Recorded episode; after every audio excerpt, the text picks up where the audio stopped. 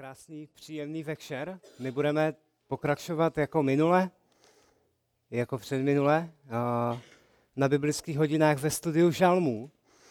A ještě než eh, otevřeme tu pasáž, tak já bych chtěl na začátek se tak zamyslet. Když se řeknou žalmy, tak eh, asi člověku se automaticky naběhne spojitost s nějakou modlitbou, s nějakou prozbou, voláním k hospodinu, ale nejspíše obecně s chválou Pána Boha. Máme žalmy v písmu a jsou to chvály vůči Pánu Bohu nebo k Pánu Bohu. Žalmisté, jejíž v písně, což vlastně taky to hebrejské slovo tak znamená, to máme v písmu, máme v biblickém kánonu, tak k Pánu Bohu obraceli svůj zrak v různých okolnostech, v různém rozpoložení. Některé byly velmi zarmoucené, někdy vidíme žalmisty, jak se hněvají, jak se bojí, jsou dramatické, někdy až depresivní. Ale jiné byly radostné a plné chvály. Třeba jako ten žalm, který budeme mít dneska před okšima. Je obrovská výsada, že máme žalmy v písmu. Ne nadarmo jich je tam tolik, je to obrovské obohacení našich modlitebních životů. Že?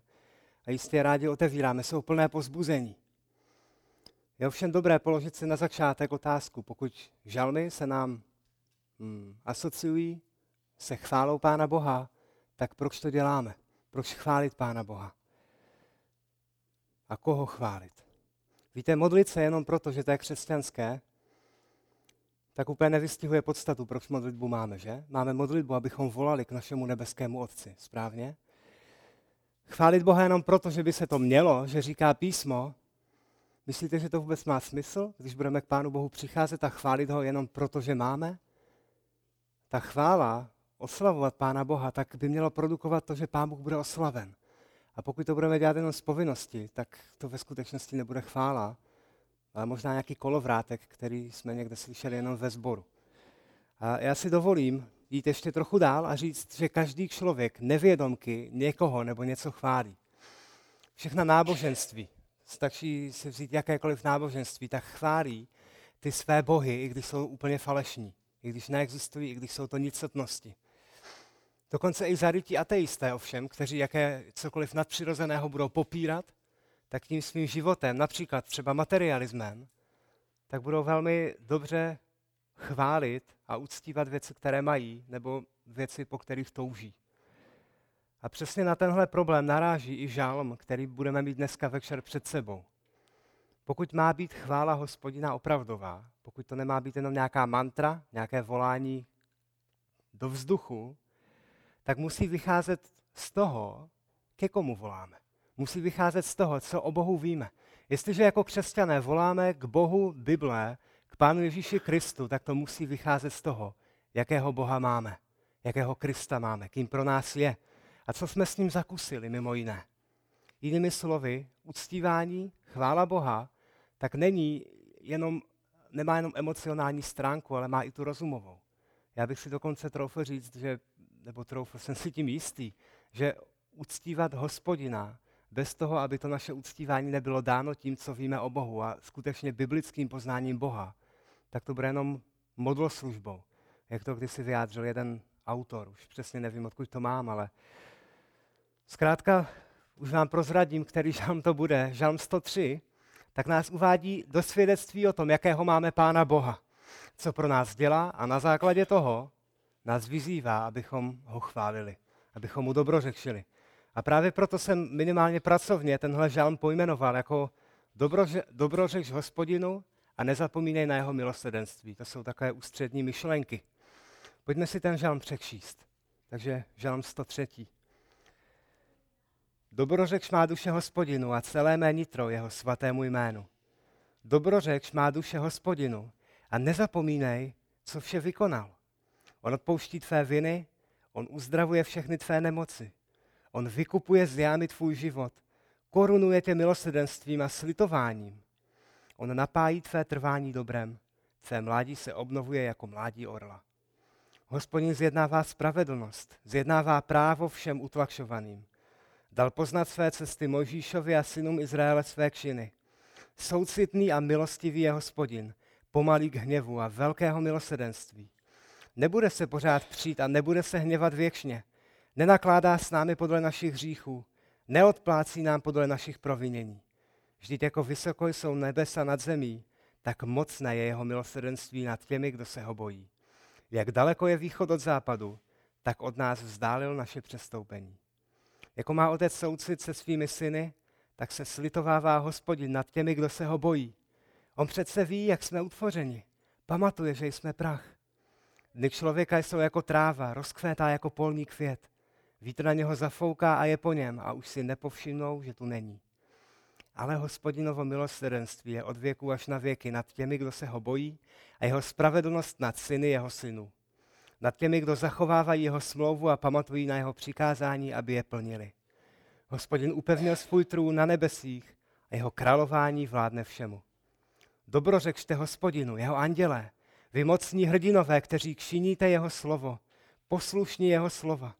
Dobro řekšte hospodinu všechny jeho zástupy, vy, kdo mu sloužíte a kšiníte v všem zalíbení. Dobro řekšte hospodinu všechny jeho skutky, na všech místech jeho vlády. Dobrořekš má duše hospodinu.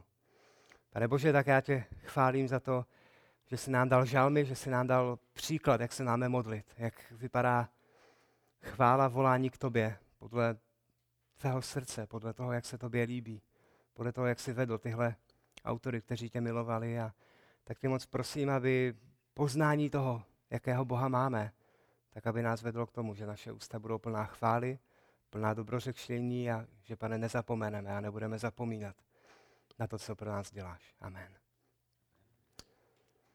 Je zajímavé, že žalm 103, ale vlastně i ty další žalmy, až po žalm 106, tak mají stejný námět. Nemusíte tam listovat, abyste ztráceli pozornost, musíte mi věřit, ale opravdu je to tak. Navíc žalm 103 přináší, jako by přinášel děkování hospodinu za vyslyšenou modlitbu z toho předchozího žalmu. Žalmista tak volá k hospodinu ve spoustě, uh, ve spoustě věcech a potom vidíme v žalmu 103.6, že hospodin zjednává spravedlnost, zjednává právo všem utlakšovaným. Jako by byla spojitost mezi těmi dvěma žalmy. A já si říkám, je tohle náhoda? Bratr Radek, o tom mluvil při tom úvodním kázání a při tom prvním žalmu, že když tak jak postupem doby, tak o, různí autoři, kteří byli vedeni Duchem Svatým, tak sepsali tyhle žalmy, tak později, věřím tomu, další lidé, kteří byli vedeni Bohem, ne stejným způsobem, jako byly inspirována písma, ale byli vedeni Pánem Bohem, tak jako jsou vedení dnes služebníci, tak věřím tomu, že to tak bylo, tak kompilovali, já nevím, jak to říct česky, poskládali dohromady ty žalmy do toho, do žalmu, nevím, v angličtině bych věděl, jak se to řekne, ale prostě do toho souboru žalmů, aby to dávalo i nějaký smysl tematicky. Třeba jako máme mm, písně stupňů, to jsou písně, které zpívali Izraelci, když šli na ty významné židovské svátky do Jeruzaléma a vystupovali na tu, to, to stoupání k Jeruzalému, proto písně stupňů, to jsou žalmy 120 až 134 pro zajímavost. Tak nyní máme skupinu žalmů, které vedou k dobrořekšení. Nejsou pohromadě náhodou. A máme, máme tam motivy nebo důvody pro to dobrořekšení jsou různé. Jenom si to projdeme. 103, tak to je za dobrotu k jeho lidu, když jsem to měl hodně zhrnout. 104 je za péči o jeho stvoření, zase trochu jiný, jiné zaměření. 105 tak za předivnou práci s vyvoleným Izraelem a nakonec 106. žalm mluví dobrořekšení za boží milosedenství navzdory lidské spouře, navzdory nevěrnosti lidí. Tak uh, autorem 103. žalmu je téměř jistě král David. Jeden by řekl, že jasné, proč ty žalmy 103 a 104 a 105 a 106 jsou si tak podobné, a hlavně ty 103 a 104, ale řekl by si, dobrý, tak asi to napsal David. Jenomže my nevíme, že to napsal všechno David a nejspíše všechny ty žalmy nenapsal král David. Ti autoři jsou různí. Ne, že bych se chtěl odkazovat nějak neomylně na to, že je popsán jako Davidův žalm, ale ty žalmy, které byly adresovány nebo autorovány Davidem, tak máme nadepsané v tom úvodu nebo v tom nějakém, to je také později dopsané do toho, do toho textu, není to součást toho původního originálního textu. A máme je identifikované jako Davidovy žalmy. Jinými slovy, dlouhá oklika k tomu, co jsem chtěl říct. Můžeme se domnívat spíše, téměř jistě, že všech těch, všechny ty čtyři žalmy nebyly psány jedním člověkem. A přesto jsou si tak podobné. Jak to? A mo, moje odpověď, nebo to, co dává smysl, tak a zejména jsem se díval na ty žalmy 103 a 104, dávají nám nahlédnout do srdce lidí, kteří milují Pána Boha, kteří mají v Pánu Bohu svůj poklad, kteří v ně, s ním hromadu věcí zažili. Já, zrovna David by mohl vykládat, že? A, a žalm 104 se zaměřuje na jeho dílo a reflektují to, jakého Boha mají a překlápí to do chvály. Jo, to znamená, máme různé lidi, ale oni mají stejného Boha, jsou zbožní, milují Pána Boha. A najednou vidíme, že způsob, jakým volají k Pánu Bohu, tak je velmi podobný. A my se k tomu ještě za chvíli dostaneme. Protože zatímco 104 má v zaměření jeho dílo, konkrétně stvoření, to, jakým způsobem stvoření Pán Bůh učinil a udržuje ho, kdo jiný by to dokázal, tak 103 má v hledáčku hlavně jeho charakter a jednání vůči jeho lidu, vůči jeho lidem. Pojďme se už tedy ponořit přímo do, do toho textu. Když se podíváme do prvního verše, tak uh, začínáme s výzvou k dobrořekšení. Dobrořekš má duše hospodinu a celé mé nitro svatému jménu. Co to ale znamená dobrořekšit? To slovo dobrořekšit. Když se podíváme do žalmu 34, budeme muset skokšit velkou porci žalmu zpátky, žalm 34, tak uvidíme ve druhém verši, podle toho uh, českého číslování, v každém čase budu dobrořekšit hospodinu, v mých ústech bude ustavičně jeho chvála. To znamená, v jednom verši u sebe vidíme slovo, nebo sloveso dobrořečit a to slovo podstatné jméno chvála. Jo? A hebrejská poezie častokrát funguje tím způsobem, už jste možná o tom někdy slyšeli, tak jak když eh, v češtině budete někomu skládat básničku, já umím jenom hloupý básničky, tak mi to moc nejde, ale když budete skládat básničku, tak se budete snažit o rýmy. A to je prvek české poezie. Tak prvek hebrejské poezie není nutně rým, že bude třeba mám vás všechny rád, jsi můj kamarád, to je také můj nejoblíbenější, lepší neumím, ale že tam nebude jakoby rým o, jako melodický, ale bude tam rým třeba významový. Jo, říká se tomu odborně paralelismus. Nevím, neumím to přeložit do češtiny, prostě paralelismus. A to znamená, u toho žálmu 34, tak dokonce bych si troufl tvrdit, že to je určitá forma paralelismu pro odkaz na to stejné. Jo, to znamená dobrořečit a chválit jsou si velmi blízké koncepty. A to znamená, slovo dobrořečit znamená, už jenom z toho významu, já mám v tomhle rád opravdu češtinu. Jo, protože když by člověk se i, i díval do hebrejštiny, tak uh, ku podivu, ty, ten kořen těch slov prostě není nějaký brutálně odlišný. Máme tam dobro a řekšit. Jo, to znamená mluvit o Pánu Bohu k Pánu Bohu takovým způsobem, že, to bude, že o něm budeme mluvit dobře, že mu to bude přinášet chválu že ho budeme slavit, třeba i našimi ústy, by se dalo říct. Dobrořeč má duše. To je další takové velké, velké slovo, významné slovo. V hebrejštině takto slovo duše ukazuje na věci jako život, jako kompletní, jako celek, jako život, nemateriální stránku člověka někdy jako intelekt nebo rozum, ale dokonce v některých, v některých použitích, třeba v Jobovi, tak to slovo nefeš tak má význam, že to je dech. Což také krásně vystihuje jakoby dech života, že to je život. To znamená, ukazuje na, celou, na celý náš život, na celou naši osobnost. A to je něco, to slovo jako celý, úplný, celé, tak je něco, co se line vlastně celým tím žalmem. A opět máme to i v tom prvním verši, celé mé nitro, jeho svatému jménu. No to znamená celá má osobnost, všechno, kým, kým já jsem. Král David tak nechce hospodina chválit jenom povrchně, že by někde naklusal, prostě když zrovna já si to představuju, nechci, nechci vydávat papeže, ten má taky balkon pěkný, ale když prostě vyjde americký prezident před svůj lid, já doufám, že to také, nebo královna, myslím, vychází před svůj lid, tak přijde, tak kdyby měl král David výjít někdy na nějaký ten svůj pomyslný balkon a měl by něco říct, tak aby to bylo jako reprezentativní, že přece, že přece věří v Pána Boha, tak o tomu nejde. On chce Pána Boha chválit vším, co je. Nejenom povrchně, nejenom k části. Král David si uvědomuje, že prvním největším přikázáním je co? Miluj svého Boha Jenom ústy? Někdy? Ne. Celým svým srdcem, duší, silou a myslí. Vším, kým jsme, a to je mimochodem povinnost, kterou máme i my. Na té se nic nezměnilo. Máme povinnost Pána Boha milovat a chválit, uctívat vším, čím jsme. Král David tak ví, že není vždycky jednoduché milovat Boha víc než cokoliv jiného, protože jsme hříšní lidé a právě proto předkládá sobě, protože vidíme, jako by volal k sobě, ale zároveň skrze Ducha Svatého i k nám, tak předkládá, má duše dobrořekš hospodinu a předkládá sobě i dalším důvody, proč jej máme milovat a chválit vším, čím jsme. Víte, možná to ještě zvládneme v neděli, že? Když jo, přijdeme do sboru, nahodíme můj pracovní název uctívací náladu. Tam ty dru- a máme na to předsíň, tam se můžeme uklidnit během toho. Otevřeme ty druhé dveře a všechno je v pohodě. Je přece bohoslužba, i když ruku na srdce někdy tady v neděli sedíme a spíše přemýšlíme pokrytecky o někom mezi náma, než abychom se zaměřovali na to, co se děje, nechci říct vepředu, protože je to hlavně mezi tím, co se děje nad námi a, a v nás a vepředu. Taky trojuhelník ale opravdu chci říct, že možná v neděli to zvládáme. Nebo když jdeme někde na večer chval, tak to je taková věc. Jdu přece chválit. Tak se na, na, nahodím do nálady, že jdu přece chválit. Kdo už ale dokáže chválit hospodina celým srdcem, celým nitrem, radostně, tak jako král David dneska ráno.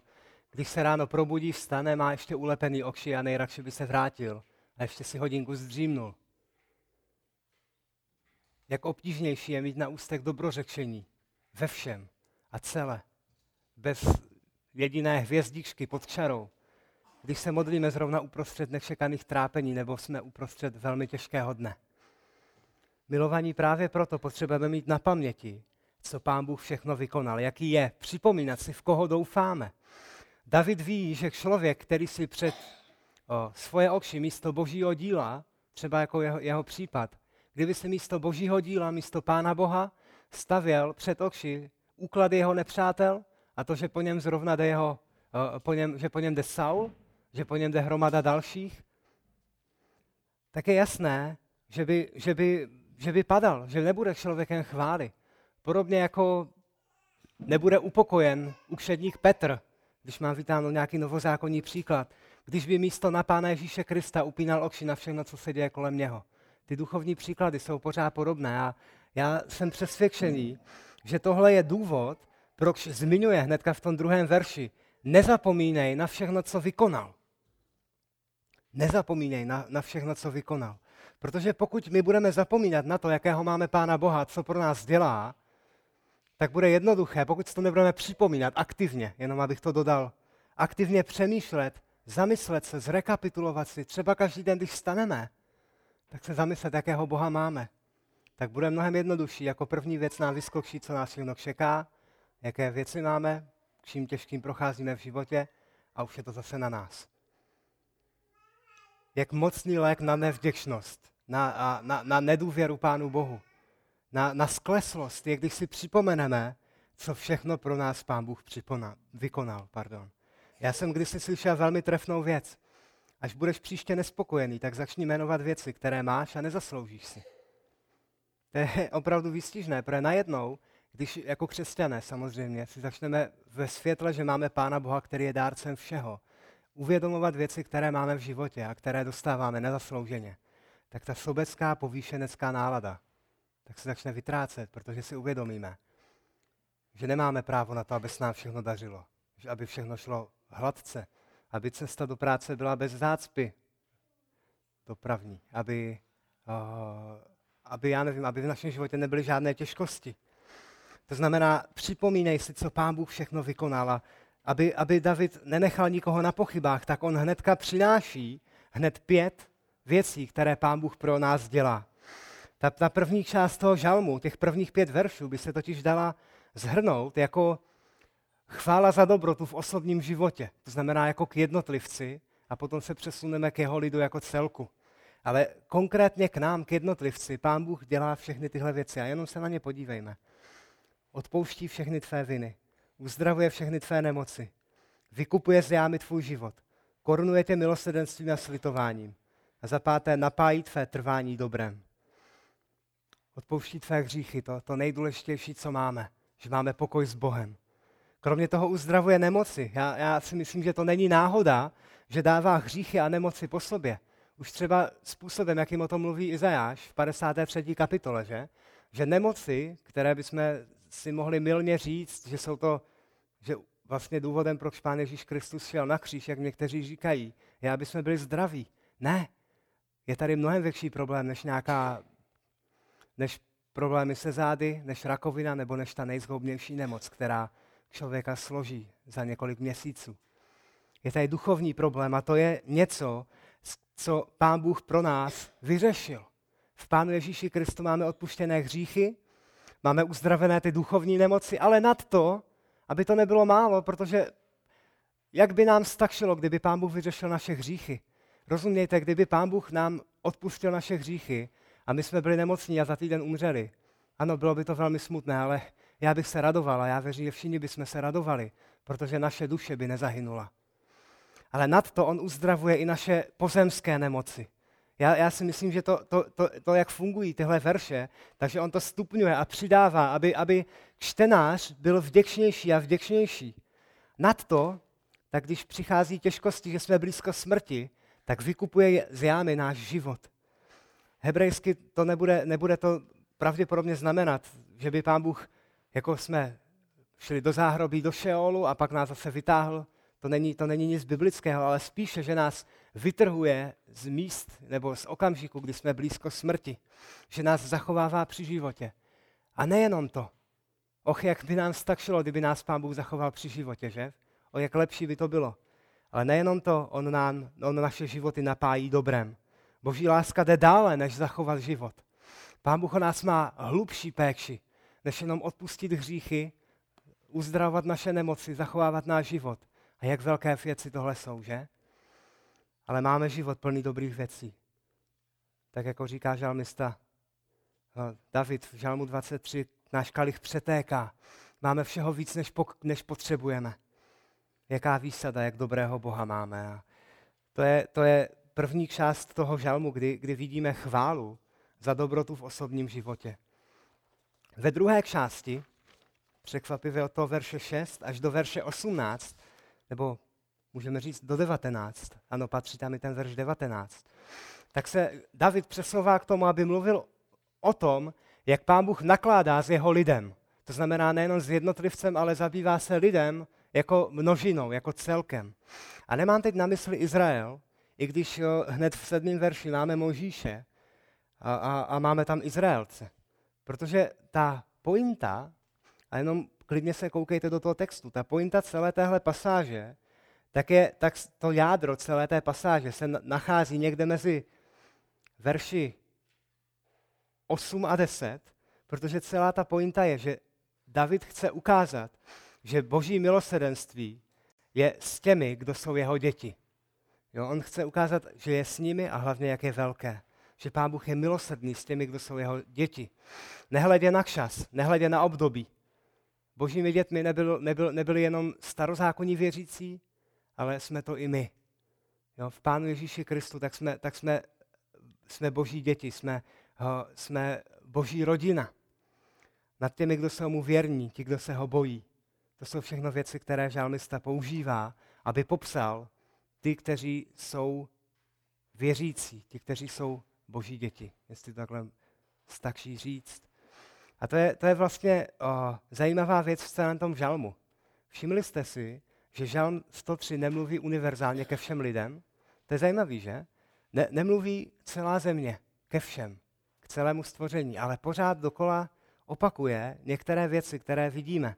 Já, já, já jsem si je schválně vypsal, abych to tady nemusel lovit. Vidíme ve verši 11, ti, kdo se ho bojí, tam máme odkaz na bázeň, na bázeň před hospodinem, na opravdovou bázeň. Ve verši 18, ti, kdo zachovávají jeho slovo, potom ti, kdo kšiní jeho slovo. Potom ve verši 21 ti, kdo mu slouží. A ve verši 21 opět ti, kdo kšiní to, v čem má pán Bůh zalíbení. To znamená, všechny tyhle věci odkazují na bázeň a na poslušnost. A to nejsou věci, které jsou vlastní všem lidem okolo nás, že? Na tom se asi shodneme. Víte, jsou, jsou to věci, které jsou vlastní jeho dětem, jeho, je, je, věřícím lidem, těm, kteří věří v Pána Boha, kteří ho milují, kteří jsou v Kristu. A tak požehnání a sliby, boží sliby, které máme v písmu, tak si nemůže nárokovat každý člověk, i ten, který nemá pokoj s Bohem. Pouze ten, kdo vložil naději nebo víru v Boha, kdo, kdo vyznal Krista jako jeho jedinou naději. Nevěřící lidé, kteří opovrhují Bohem, tak se nemohou spoléhat na jeho milosrdenství. Ano, milosrdenství je vůči celému světu, kdyby pán Bůh měl být, měl být naprosto spravedlivý, tak v první vteřině, kdy někdo zhřeší, tak nás odsoudí, ale on je, on je, on je trpělivý, on je milostivý, on oddaluje svůj soud. Jenomže ten jeho pomyslný knot, jestli to tak můžu říct, jeho, jeho soudu, jeho hněvu, nebo trpělivosti klidně, tak není nekonečný. A pán Bůh to zaslibuje a vlastně my to vidíme i ve verši 9. Nebude se pořád přijít a nebude se hněvat věčně. Jednoho dne, tak pán Bůh s jeho hněvem, který se zjevuje vůči každé bezbožnosti a nepravosti, jak víme z Římanům 1.18, tak už mu bude konec. Pán Bůh tomu učiní přítrž, vykoná soud nad světem a už nebude druhá šance. A tak právě proto, dokud je čas, tak je každý člověk, který nemá pokoj s Bohem, který není v jeho rodině, který není charakterizován tím, co jsme viděli, nemá bázeň před Bohem a, a ta jeho bázeň, ta víra, víra v Pána Ježíše a naděje v Kristu ho vede k poslušnosti, tak pokud tohle nemá, tak je volán k tomu, aby na nic nečekal, ale aby uvěřil. Pojďme ale zpátky k tomu, jaký je Pán Bůh vůči jeho lidu. Jaký je? David ukazuje na takové dva aspekty milosedenství vůči jeho lidu. Ten první, tak je jeho, já jsem to pomenoval jako jeho přístup k nám ve světle našich hříšnosti. A potom ta druhá je jeho péče a jistota jeho péče k nám. Jo, to znamená, ta první, to je taková, to jsou ty verše, kdy, kdybychom to mohli rozdělit ve verši 12, tak v té první části se zabývá tím, jak vyniká boží milosrdenství navzdory tomu, že my mu nejsme věrní. Jak pán Bůh je věrný, když my nejsme. Jak už jsem říkal, tak my sice ve verši 7 vidíme Možíša a Izrael, ale ta, ten dosah tak je univerzální. Samozřejmě na věřící lidi mám na mysli. První dva verše totiž ilustrují nebo dokládají nebo vysvětlují tu ústřední myšlenku. A ta ústřední myšlenka je, že Pán Bůh je k nám jiný, než si zasloužíme. Takhle by se dalo zhrnout několik těchto veršů. Pán Bůh je ke svým dětem, ke svému lidu jiný, než si zasloužíme. Zasloužil se Možíš a synové Izraele, to, aby s nimi jednal, aby se jim dal poznat? Pochybuju. Zasloužíme si to my? Zasloužil si to David? Za jeho aférku s Batšebou? Za jeho sčítání lidu? A to jsou jistě jenom největší kauzy v jeho životě, že? A teď se můžeme zeptat nás samotných na všechny ty naše kauzy, které nikdo jiný nevidí. Ale zkrátka, Pán Bůh je k nám jiný, než si zasloužíme. A David nepopisuje Pána Boha jako někoho, kdo by, kdo by byl náš služebník. On ho popisuje jako někoho, kdo je na trůnu, kdo je panovník. A to my potom vlastně vidíme i později ve verši 19, pokud byste mi nevěřili, ale ukazuje na nádheru božího charakteru, kdy na jednu stranu Pán Bůh je tím, kdo je vládcem, nejsme to my, ale stejně, i když je králem všeho, který si ovšem rozhoduje, který nad námi má nadvládu, tak se k nám chová soucitně, milostivě, slitovně, otcovsky, tohle všechno vidíme v té velké druhé části. Nádheru božího charakteru, když už hnedka v šestém verši vyvolává otázku. A to je, to je významná otázka. Jak může Bůh vykonávat spravedlnost, nebo zjednávat spravedlnost, to, je, to tam je přímo napsané, a přitom hříšníkům projevat milosrdenství. Jak mohou vedle sebe stát verše 6 a verše 8? Jak je to možné? Když dokonalá spravedlnost by bylo trest, že? Mzdou hříchu je smrt, jak říká Římanům 6.23. Díky Bohu ale verš v Římanům pokračuje, ale darem boží milosti je život věčný v Kristu Ježíši našem pánu. A my už jsme zmiňovali Izajáše 53, který je klíčem k vyřešení tohoto dilematu. Jak je možné, že Pán Bůh může na jednu stranu vykonávat spravedlnost, zůstat spravedlivý, zůstat svatý, a na druhou stranu ve stejný okamžik, aniž by popřel to první, tak může být pravda, že je soucitný a milostivý, pomalý k hněvu a nenakládá s námi podle našich hříchů. Neodplácí nám. Jak je to možné? Víte, pán Bůh nesnížil svoje nároky. Jimiž je jeho svatost. Nesnížil tu pomyslnou laťku. Jedinou cestou bylo vložit trest na Krista, který jako jediný mohl za nás zaplatit. Jedinou cestou bylo, že boží spravedlnost bude vykonána na někom jiném. A nikdo jiný než Ježíš Kristus tohle být nemohl. Protože nikdo jiný nebyl dokonalý. Každý by spadal do toho, že je hříšníkem. Každý by se našel v téhle pasáži, že je hříšníkem, ale pán Ježíš ne.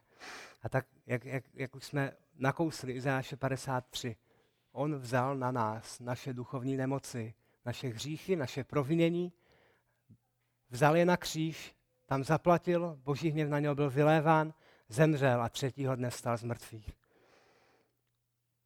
A těm, kteří v něho uvěří, tak uh, dává spravedlnost, daruje spravedlnost. Jako to čteme v 2. Korinským 5.21, že? Pán Bůh musel učinit Krista hříchem, abychom, na, aby nás mohl učinit boží spravedlností. Když to trochu převedu do kontextu toho našeho kázání dneska večer. To znamená, to je první část, kde, kde vidíme, že Pán Bůh je k nám jiný, než, je, než jak si zasloužíme. Pokud jsme v Kristu, tak si můžeme vy, vy, vychutnávat všechny výsady, které tady vidíme. Že k nám Pán Bůh má soucit, že je milostivý, že se nebude hněvat věčně, on už se k nám nehněvá vůbec, že s námi nenakládá, jak si zasloužíme. A ve verších 11 až 12 potom vidíme nádherný popis, plný boží moudrosti a já bych řekl důmyslu,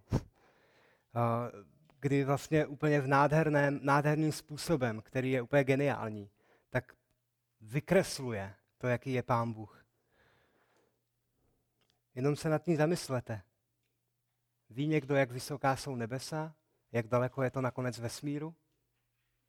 Ani dneska, ani, ani všechny nasy, ani Rusové, ani Číňané dneska v tom o, vesmírném souboji neví, jak, jak daleko, jak vysoko jsou nebesa, jak, jak daleko je konec vesmíru a jak daleko je východ od západu, když je země kulatá. A tyhle dvě věci nádherně vykreslují opravdu v tomhle je ta hebrejská poezie a hlavně, řekl bych, hebrejská poezie, která je inspirovaná Duchem Svatým, tak je nádherná v tom, že, že předkládá věci, které jsou nad naše chápání. A, a jsou to prostě věci, které by nikdo nikdy nedokázal vymyslet. Jsou to věci, které, které, nad kterými se nám tají zrak. A tak, bratři a sestry, Pán Bůh s námi nejedná podle toho, jak si zasloužíme. Milost Boží není jenom druhá šance, protože kdyby to tak bylo, tak hned po cestě domů bychom oni přišli. My nejsme věrní, ale On je věrný. Milost ale neznamená ani to, že Pán Bůh zapomenul a ignoruje naše hříchy. To je důležité pochopit. Svou nehodnost si potřebujeme připomínat. Potřebujeme si pravidelně připomínat, aby jasněji na tom tmavém podkladu naší nehodnosti, naší hříšnosti zářil ten klenot boží milosti v Kristu. Milost boží neznamená, že pán Bůh dělá, jako by naše hříchy neexistovaly. Ne. Pán Bůh velmi jasně pomenoval. Tohle, tohle, tohle, tohle, tohle jsou hříšníci. A tady je beránek, který půjde a který za ně zaplatí. Takhle to funguje v, božím, v boží ekonomice. Pán Bůh zaplatil a my jenom čerpáme z těch jeho výsad. A proto bychom mu měli být vděční. Ve druhé části pak žalmista David připomíná, že Bůh se o ty své stará jako otec. Na rozdíl od pohanských bohů, kteří jsou často nedutkliví a, a jenom si tak přeberte, jak fungují pohanské náboženství, kdy lidé se strachují, jakým způsobem se udělají, tak jak jeho bohové zareagují, nebo jejich bohové zareagují, a tak přinášejí pořád různé oběti a jsou to jenom nicotnosti, ale hospodin, pán Bůh Bible, tak je tak něco, co charakterizuje, tak je, že je otec, je nebeský otec. A to je něco, co ho činí naprosto unikátním a pravým Bohem. Ne, že by, ne, že by, ne, že by někdo měl hodného tátu, tak by charakterizoval podle něho Pána Boha. Pán Bůh stvořil otcovství podle svého obrazu a pokud je někdo otcem podle božího srdce, tak bude reflektovat a napodobovat to, jaký je Pán Bůh. A jestli se otcové ptáte, jak si máte být vůči svým dětem, tak kde jinde čerpat, než v jeho charakteru. V tom, jaký je Pán Bůh otec. Ale to je jenom odbočkou, to není dneska tématem. Ale to, ta jeho otcovská péče nestojí na ničem menším, než na tom, že my jsme adoptováni do jeho rodiny. Nebyli jsme to my, kteří bychom přišli a chodili někde po pomyslné ulici náboženství a řekli si, a tyjo, křesťanství, a biblické křesťanství, to je ještě méně zajímavé, že? Pro spoustu lidí, kteří by chtěli akorát to něco vytřískat, tak bychom řekli, jo, tak tady zazvoním, to bude dobrý. Jo, a potom bychom zazvonili a bylo nám otevřený, když to hodně po, převedu do nějaké, do nějaké analogie nebo do nějaké ilustrace a pán Bůh by nám řekl, jo, můžeš u nás bydlet, můžeš být v naší rodině, ale budeš se muset naprosto podřídit, vydat celý svůj život. Tak bychom se asi otočili a šli bychom radši někam jinam, do nějakého pseudokřesťanství. Nebyli jsme to my, kteří jsme zazvonili na boží zvonek a pán Bůh, pán Bůh nám otevřel a nebyli jsme to my, kteří bychom se k němu hrnuli.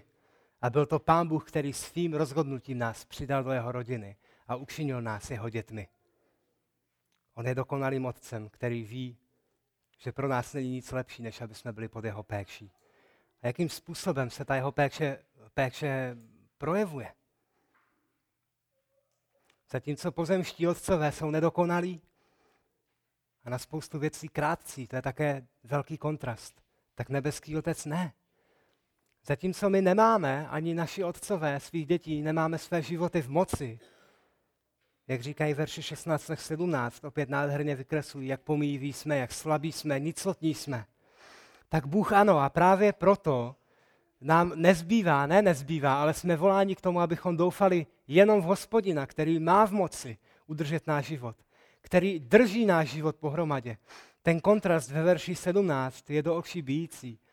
My to nedokážeme, my jsme pomíjiví, my to nemáme v rukou, ale hospodinovo milosrdenství od věku až na věky nad těmi, kdo se ho bojí. A potom vidíme v té druhé části, že podkladem toho, proč David tohle všechno říká, tak, jsou verše, tak je verš 19. My jsme viděli tomu, že my jsme viděli, že navzdory naší hříšnosti, tak Pán Bůh je k nám milosrdný. Navzdory tomu, že my jsme nevěrní, jak často od něho utíkáme, tak on je otec, který se slitovává. A to všechno stojí pevně postaveno na tom, že Pán Bůh je vládcem, že Pán Bůh má pevně upevněný jeho trůn v nebesích a jeho králování je nade vším. Právě proto boží sliby jsou naprosto neotřesitelné. A právě proto nám na, ne, není nic jiného, než abychom byli voláni k tomu Pánu Bohu důvěřovat, spočinout v něm a chválit ho. Ostatně zajímavá je ještě zamyslet se nad jednou jenom takovou odbočkou. Je, je, je zajímavé, jakým způsobem uh, jsou ty, jsou ty uh, oba dva, ať už vezmu 103, 104 žalmy koncipovány. Víte, kde berou ti žalmisté námět ke chvále Pána Boha? Že se podívají kolem sebe? Ne, podívají se nahoru, podívají se na Pána Boha. Víte, docela stojí za to se nad tímhle zamyslet, protože uh, kde hledáme myšlenky nebo náměty, to je dobrý slovo, pro naše modlitevní životy? V tom, že se zastavíme a teďka vidíme tu bouřku kolem nás a tak to jenom před Pána Boha vyklopíme? Jaký je lepší manuál, ne manuál, asi příklad toho, jak se zbožně modlit, než Bohem inspirované modlitby, těch, kteří s ním kráčeli, těch, kteří vytrvali, ty, které si Pán Bůh použil. Lepší materiál nenajdeme.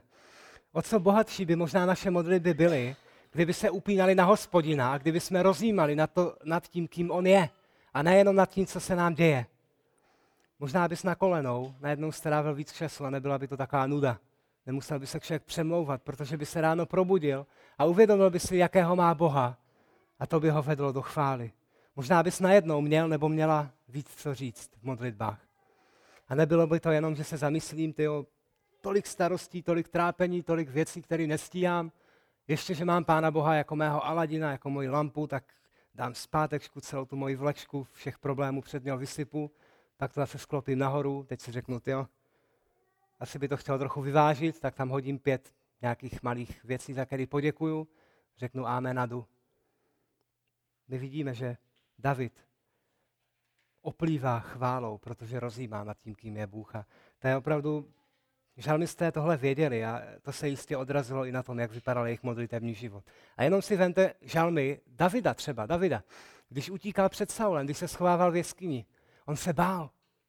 Málo kdo z nás, troufnu si říct, že nikdo z nás nebyl v takové situaci jako on. A stejně vidíme první, ten, ten, tu, tu dynamiku. On se bojí, volá, je to hrozný, pak se zamyslí, upokojí se, podívá se nahoru a čím ty žalmy končí? Čím končí? Chválou, že? A tohle je, tohle je jakoby vzor, který máme. Schválně se na to večer podívejte doma nebo někdy.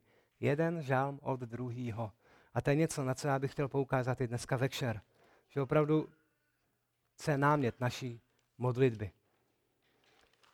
Každopádně, abych, abych to nebyl až, až, až, až, až do někdy, tak se posuneme do těch posledních tří veršů, já to nikdy neumím spočítat. Poslední část, to znamená verše 20 až 22, tak jsou výsledkem nebo gradací, tam vrcholí celý ten žalm. Eh, král David tak vykresluje nebo předkládá všechny věci, to, jaký pán Bůh je, co dělá, jaký je k jednotlivci, k jeho lidu, jak se o nás stará. A poté, co všechno tohle přednese, tak jediným smysluplným výsledkem je výzva ke chvále, k dobrořekšení. Jinými slovy, když uvážíte všichni jeho věrní, jaký je Pán Bůh a co pro vás dělá, tak jediné, co můžete dělat, co dává smysl, tak je mu dobrořečit. Není žádný prostor mluvit o Pánu Bohu špatně, že se o nás stará nedostatečně, ale dobrořečit mu. David vyzývá všechny věrné, všechny Bohu věrné, aby mu dobrořečili, aby ho chválili. A je zajímavý, že když se na to podíváme, tak zase je tady takový prvek, kdy, kdy rozšiřuje celou tu, jakoby tu množinu, ten okruh lidí nebo bytostí, které, které uh, oslovuje. První začíná andělé, vymocní hrdinové, kteří činíte jeho slovo, kteří posloucháte jeho příkazy, kteří vykonáváte, co on chce. A potom to rozšiřuje a říká všechny jeho zástupy.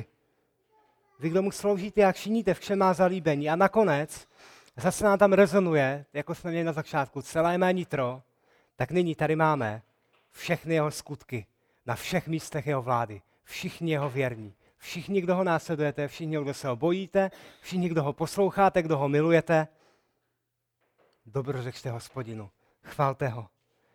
Nyní vyzývá všechny ostatní, aby se přidali. Aby se přidali k tomu jeho radostnému zpěvu, kdy to je král David a oslavuje, jak velikého Boha má. Aby se ostatní přidali. A proto poslední verš končí tam, kde král David začal v prvním a znovu vyzývá. Dobrořeč má duše hospodinu. Co říct si závěrem? Je, je, je zajímavý, že tenhle žalm neobsahuje že jo, žádnou uh, nic o nepřátelích, žádnou těžkost, žádné naříkání, ale jenom chválu. A tím se stává dokonalé, uh, dokonalým příkladem pro každého věřícího, dokonalým příkladem, ne, nezmiňuje žádný přímý jako kontext, čím by někdo procházel, že bychom si řekli, no tak já nejsem nikde v nějaké jeskyni, jo, ale dává nám dokonalý příklad toho, jak můžeme a máme reflektovat, jaký je Pán Bůh. To ale neznamená, jak už jsem, jak jsem o tom mluvil, neznamená to, nepochopte to špatně, že by Davidova chvála bez ničeho negativního byla jenom nějakou naivní, naivitou z nevědomosti. Já bych si řekl, že nikdo z nás nebude mít těžší život než král David. A on stejně, a to není, že navzdory.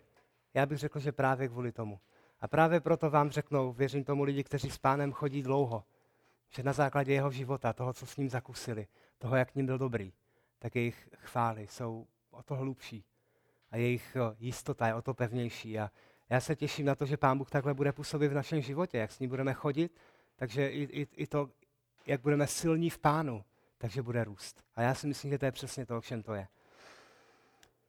A tak až na tebe přijde taková ta pomyslná, nevím, jak to říct líp, duchna, a, a život bude těžký, a přijde ti, že Pán Bůh stojí někde opodál, ale určitě není u tebe, tak se jenom zamysli, jak ti požehnal, co všechno ti dává.